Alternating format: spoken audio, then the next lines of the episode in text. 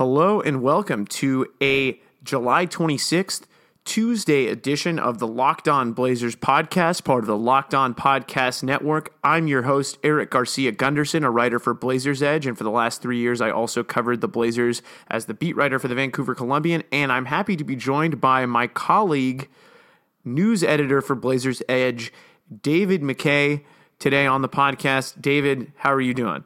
I'm doing well. How are you, Eric? I'm doing good. I've been uh, putting a bed together all day today. I have been moving for the last week or so. Uh, it, it's awful.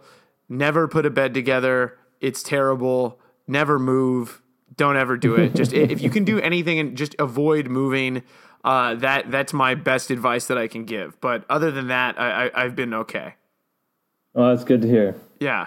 Uh, but there was some Blazers news that kind of came out of the blue a little bit yesterday. I did a solo podcast on it on Monday, kind of an immediate reaction just to, you know, uh, kind of give the fans what I what I thought and the listeners what I thought about this. But let's talk about it. I'd love to talk about it with you as a colleague, a fellow uh, Blazer writer. Get someone else's opinion on it, and we talked about you coming on the podcast a couple weeks ago, and now that we have some more stuff to talk about, I think it's even better. And so, what do you think about the addition bringing McCollum back. They're signing him long term. Him and Dame are going to be on in the backcourt until through the 2021 season.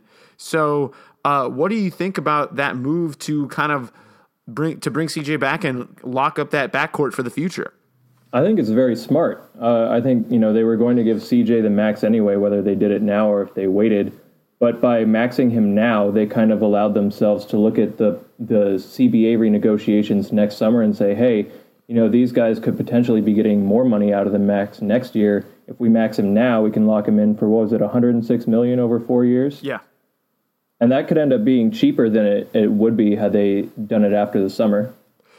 Right. And and the other thing too, I mean, this is just, you know, all hypothetical stuff that is just people throwing it around. There's no actual like real news about this, but you know, people have thrown out that, you know, hey, maybe the CBA isn't they're going to eliminate max salaries and it's no longer going to be like a, a, given percentage and they're going to do a hard cap and all this stuff. And so this way the blazers are able to keep cj cj is able to stay with the blazers which he said in a radio interview today that's what he wanted to do. He wanted to stay with portland.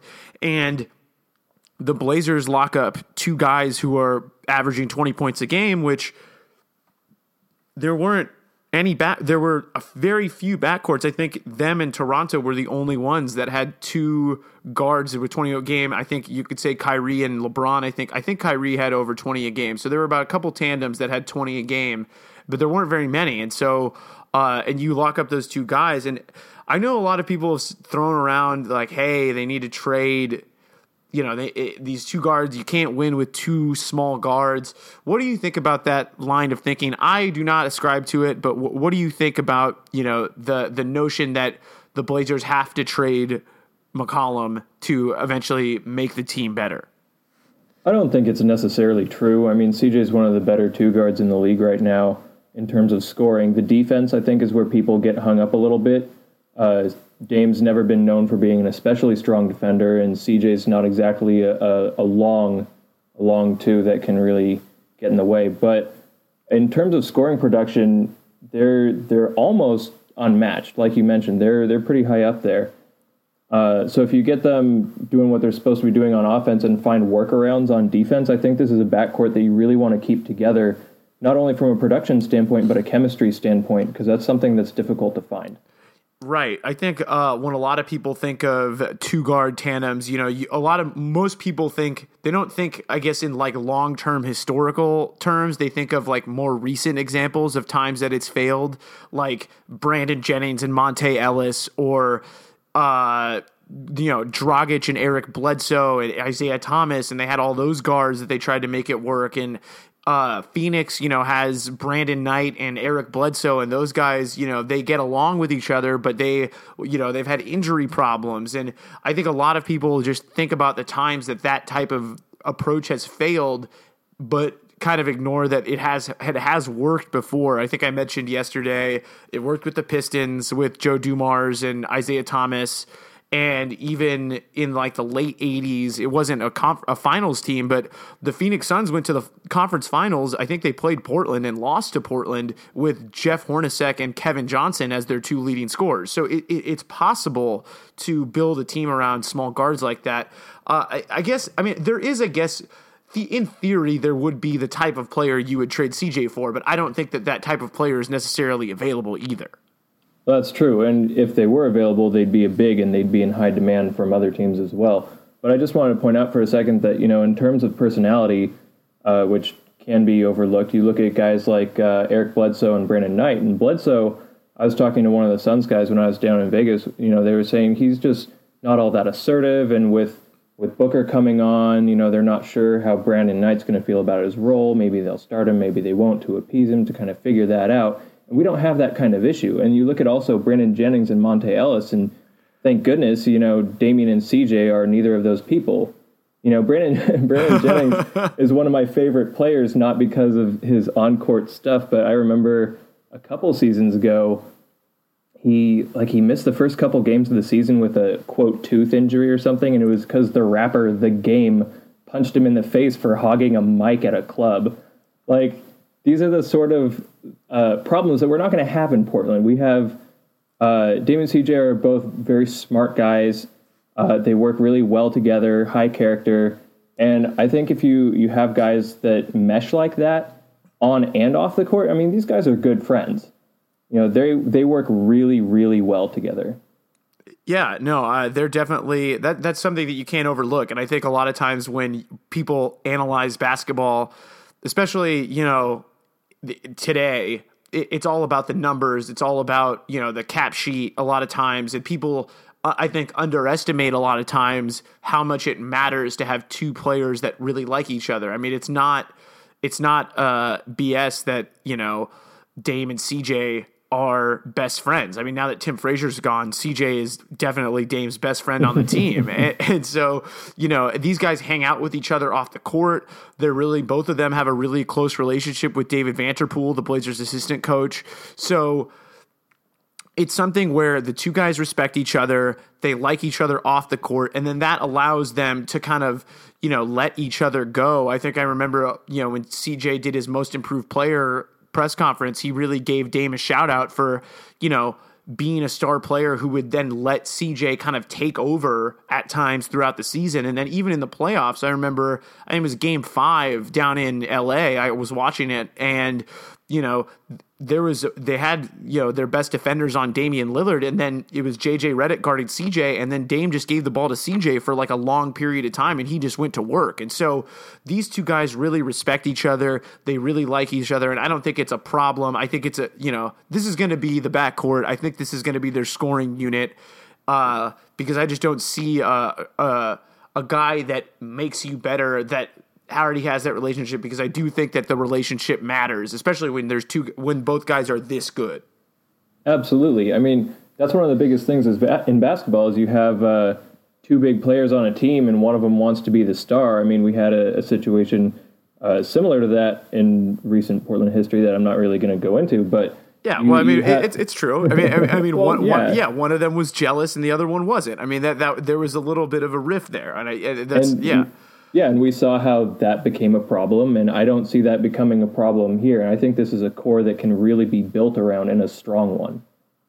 Yeah, absolutely. I think it's two guys that you know are both high character guys that work really hard both went to small schools all that all that jazz like and, and they both relate to each other really well like i mean cj back when he was a rookie would talk to damian lillard they would talk to each other back when you know when cj was in in college and he had a, a problem with his foot. And, you know, Lillard went through that in college as well. So they have a lot of places where they can relate to each other. They both live with their moms, as was, you know, detailed uh, by a couple of people last year. Casey Holdahl was the first one that kind of wrote that story.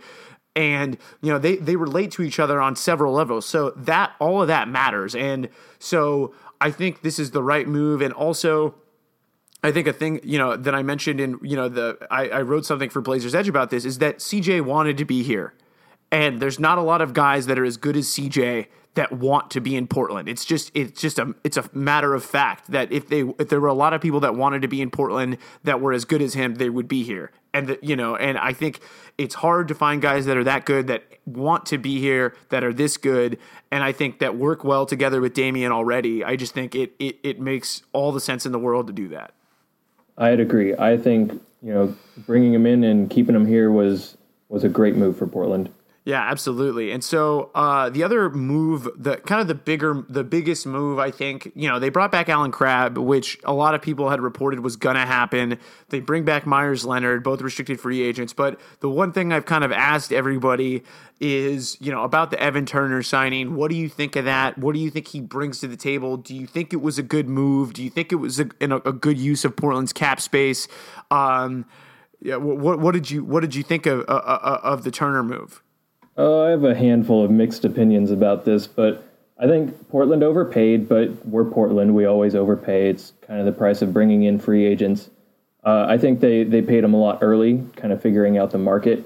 But, you know, he's kind of, he's a little bit ball dominant, but he does move the ball really well as well. Uh, he's long. He's a good defender here and there.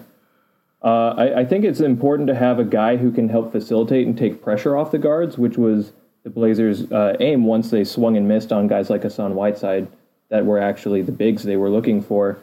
Um, I think I'm excited to have him around just because he's very quotable. Uh, I mean, that's not really an on-court basketball thing, but uh, some of the things the guys say are, are, so manicured, and it's not that that I'm looking for a misstep if I'm talking to anyone, but it, it's always saying the right thing and Evan, like if you say, "How do you think you did last night?" You don't know what's going to come out of his mouth. So that's a from an entertainment standpoint. I'm glad to have him here. Um, yeah, we want realness from our quotes. that, that's what we want. We just want people who are honest. Oh, absolutely. And the thing is, is he's a good addition. I don't think anyone would argue that he's like actually bad. It's just at the price tag, that particular price point. Uh, kind of makes you makes you wonder. But I'm glad to have him here. I, I think he's going to be a solid player. I think he's going to fit really well. One of the question marks is, you know, whether or not he starts or comes off the bench, and he certainly was good in a bench role last season with the Celtics. But I think he'll he'll carve out a role, and if he doesn't carve one out, then Stotts will help him carve one out anyway. Yeah, I think they'll find a way to make him useful. I, I think, I mean, Stotts has done a good job of that, putting people in places to succeed. I think he's going to take kind of the Gerald Henderson role on a little bit, just as more of a facilitator, not so much of a scorer. I think Crabbe will get more of the scoring load. But yeah, I, I do agree that he can alleviate some of the playmaking burden. I do wonder whether he could, is really the best complement on the court at the same time as CJ and Dame. I do wonder about that part, but you know, maybe maybe he is. Maybe maybe maybe that playmaking is going to be worth a lot. Obviously, the price tag is the thing, but one of the things too that Olshey has mentioned is that this was the last time that they had cap space, and if they struck out on all the guys, they struck out. You know, they couldn't they couldn't get Whiteside, they couldn't get Chandler Parsons, and then they went to Evan Turner, and so uh, you know maybe it wasn't you know it wasn't it obviously wasn't their first plan of attack because that was Parsons. Parsons was their first meeting, but uh, I think it does add something. I agree. I don't think he's a bad player. I don't think he. I don't think he's bad in the sense that he's going to hurt the team, but I just don't know how much he really is going to help with the fact that he has, you know, he's not a great shooter. you know, he he he can kind of create, and he's ball dominant, like you said. I, uh, so uh, yeah, I think he'll he will help, but uh, yeah, I don't I don't know if he's necessarily like the I don't know if he's going to be necessarily the guy that takes him to the next level. I think the people that will take him to the next level are guys that the Blazers had already had in house that they need to improve. Because I think the other thing with Turner is Turner's 27. Like he kind of is what he is at this point.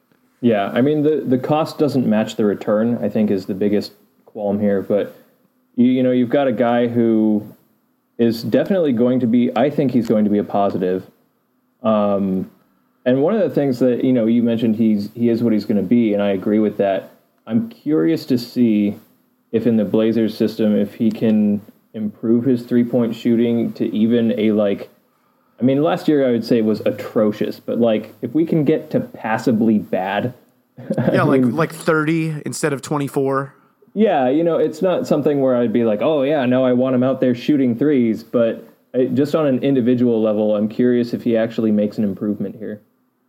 That and and that has happened. I don't necessarily think that he wasn't given that opportunity in Boston with how many threes that they shot, but it also was probably a different situation where the offense isn't so predicated on the guards shooting three pointers. They had a lot of bigs that could stretch the floor with those Celtics instead of uh, you know having their guards and and Turner basically played point guard when Isaiah Thomas was out of the game and Marcus Smart was out there, but Turner was a, lot, a ball handler for a lot of that time, and uh, I think it will be interesting to see uh, how the Blazers run sets with Turner bringing the ball up and having Damian and CJ both coming off screens at the same time. I think that could be an interesting look, but you know. Th- then what happens when Damian or CJ get the ball? They're just going to leave Turner so that's that's part of the problem. Is, is like, what are they going to do when those all, all, those guys are on the court together? Um, but uh, yeah, I think I, I, do agree with you that Turner, uh, as a quote, will be great to have around for the Blazers, just because you know the Blazers have a lot of really smart guys, a lot of really articulate guys that, and guys that you know. Damian always gives great quotes, and but I think that uh, having a guy that just kind of speaks off the cuff a lot in the way Turner does is going to be great for uh, it's going to be great for us and great for the readers, I think too. Oh, absolutely. Uh, and you were actually you talked about being down in Vegas and talking uh, talking to some people down there. You were watching the Blazers very closely. I watched the Blazers from afar. I wasn't in Vegas this year, and I'm wanted to get the perspective of someone who kind of watched them a little bit closer what did you think of the guys that are on the roster? You know, guys that are going to be there. You know, definitely going to be on the team next year. Guys like Connaughton, guys like Vonleh, Layman. You know, what did you think of those guys and how they performed? I know Shabazz Napier was in and out of the lineup with injury kind of stuff, but what did you think of, uh, of the guys that are going to be on the Blazers next year? Uh, you know that that uh, and how they performed. Well, of the contract players, Connaughton was probably the most impressive, which uh, was actually, and this isn't against Connaughton or anything, but it was a little disappointing that that wasn't Vonleh. Um, I think a lot of people were expecting him to make another step forward after starting so many games this year and then coming back to Summer League, and they were looking for him to dominate, which he didn't really do. Um, I know he was looking very aggressively to get rebounds because that's the role he kind of sees himself in. So in that respect, you know, he did all right. I know he was very frustrated in the first game against Phoenix, as was uh, pretty evident with his little tiff with uh, with Booker. But you know, uh, some of the guys looked pretty solid. I know uh, Napier, we didn't get to see a whole lot of him, but I was trying to keep a close eye on him because he's sort of a new addition to the roster, and he's got great court vision. Um, I know there were a few times where he would wing a pass over to to Cliff, and he you know he bobbled it and it didn't finish. But then he winged another one over to Layman in the corner, and he's got the the no look down pretty solidly. As a ball handler, um, he keeps the ball really low, and this is something you see even in pickup games with short guys pretty frequently. Is that he's he's looking for you to reach. So if he's bringing the ball up the court, he'll stop at the top of the arc, and then he'll kind of bring it down between his legs and try and do a few quick things. And it is good when it works. Um, at the same time, he gets the ball poked away, which is not ideal, but I like the way he aggressively attacked the basket, even though he didn't shoot well. Um, I think there were things to like about Napier, although you know, again, it's he's probably the smallest sample of any of the guys just because of the head injury and then the shoulder injury and then being inactive for the last game or two. But I think there were there were positives. I think one of the things about summer league is you're not really looking for uh, the team to win or lose. I mean, I've I went several games without looking at the scoreboard until probably the third or fourth quarter. It's all about the individual performances, and I'm trying to think if there was anyone who stood out as especially bad. I know uh, Layman had a very slow start. He's you know he was billed as a shooter and he didn't hit very many uh, threes successfully early on, but he has a very pretty stroke. So He's got that going for him. Uh, surprising athleticism, not afraid to attack the basket. even if it means trying to dunk over three people and going to the free throw line as a result. So, and he's uh, he's pretty big too, isn't he? Yeah, I think he's like six eight. So, and the weird thing is, is like you know he's he's tall. I wouldn't call him large necessarily because you know he gets bodied on rebounds, and that's something that uh, is is kind of an issue. But they they pretty much ran him. Dale Osbourne ran him as a guy who's just going to spot up in the corners. Like if you watch him, you can go back and watch the summer league games. He's pretty much just running the sidelines from the break to the corner, break to the corner, waiting to be open for a shot. Um, and that's you know I, I don't think he'll have a role beyond that during the regular season as kind of a, a second round draft pick rookie who's going to have to come in and fight for minutes. You know, if they give him a role like that and assign it to him, he's going to have to stick to it. But he was interesting to watch. I think uh, there's potential there. I, you know, that's one of the things with uh, Neil Olshey's draft history. You look at, uh, especially going into the second round to draft Allen Crabbe. You can see he's got kind of an eye for the talent he wants to bring to the team, and Layman's solid. I, I appreciate what he was able to do. And while I'm rambling, I might as well jump in on Montero. Yeah. Um, who I've seen comments saying that he looked like trash during summer league, which is, uh, you know, there's a little bit of truth to that because if you're just looking at his ability to score the ball, he had trouble. But I think a lot of guys did. The biggest thing I noticed about Montero is his passing is great. It's it's just really special. So there were a few times even in transition where they're running down the court and he gets like this two hand touch pass gets it to to his teammate for the score, and it's it's fun to watch. Uh, we'll see how useful it ends up being if he does get minutes in the regular season, but he was probably my favorite guy to just kind of keep an eye on at summer league because you you're never quite sure what kind of weird play he was going to come up with.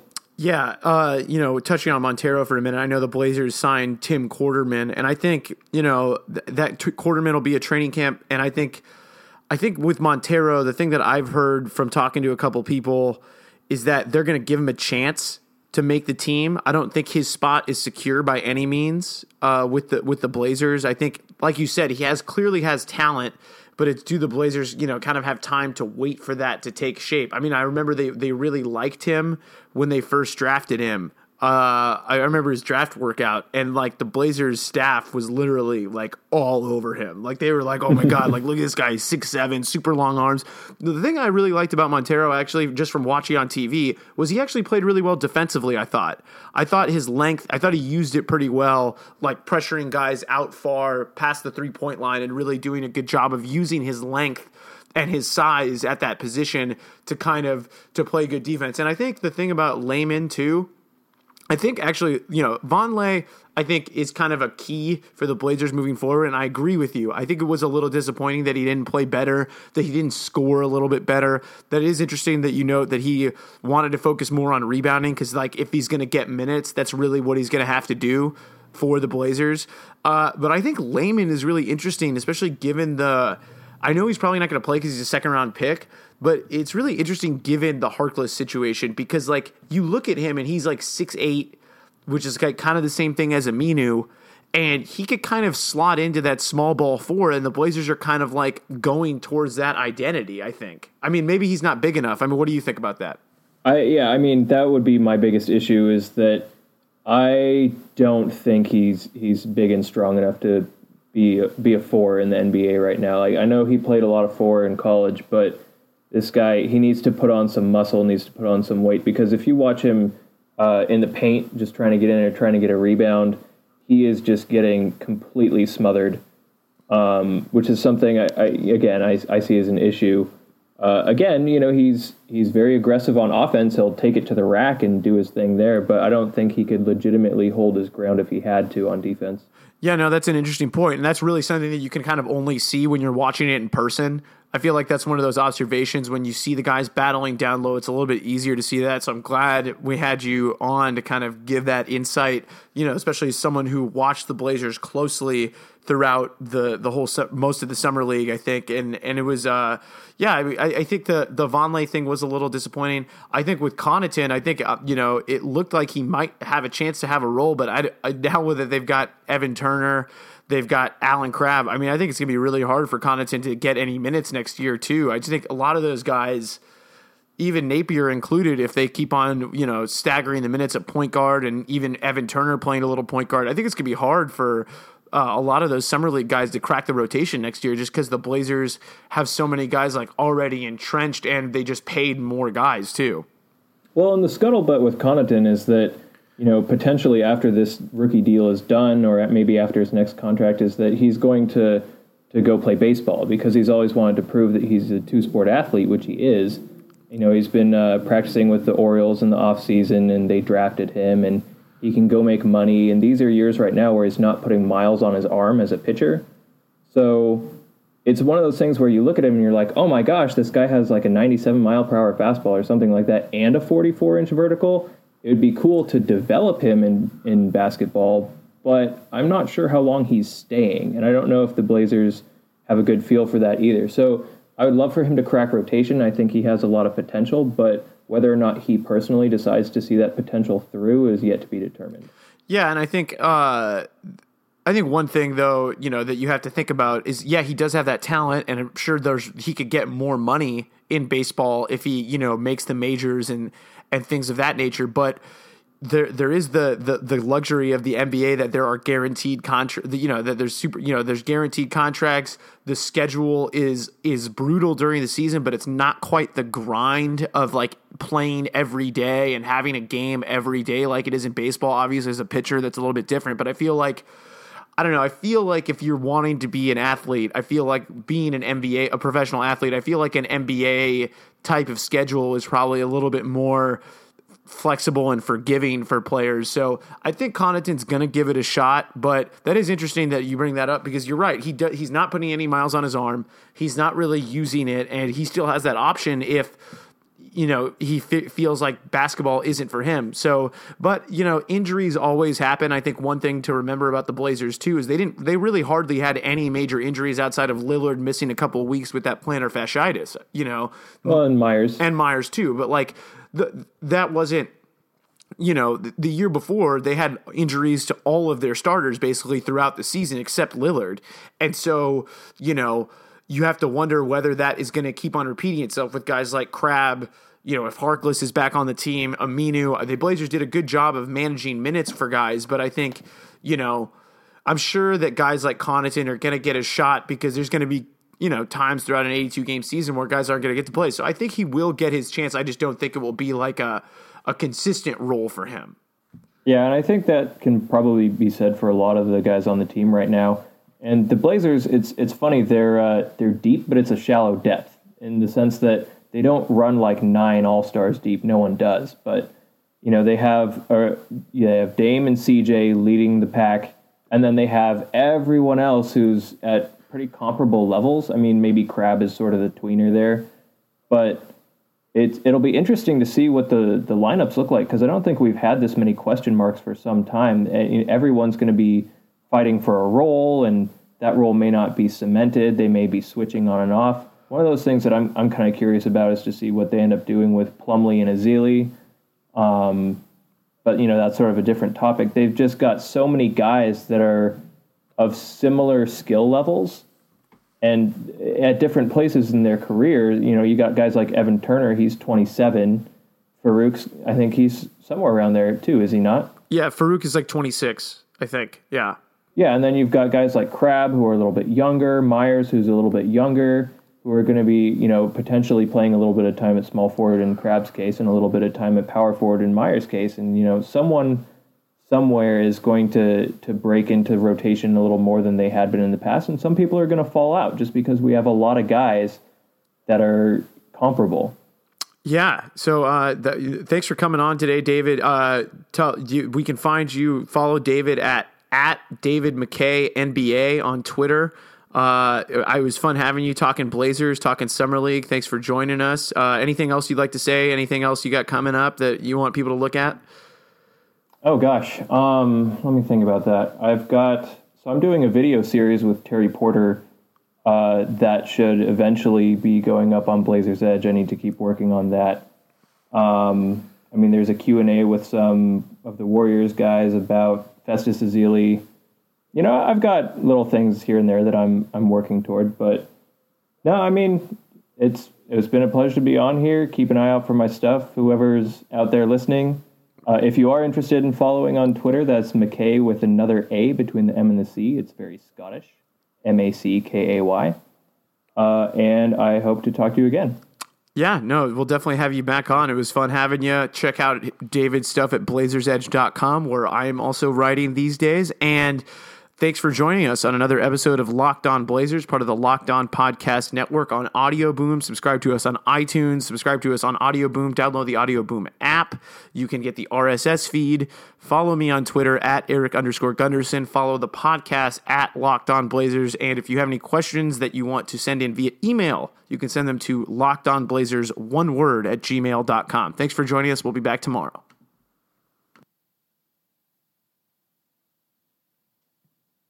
And where's the, hold on, I gotta bring up Audacity again. And stop.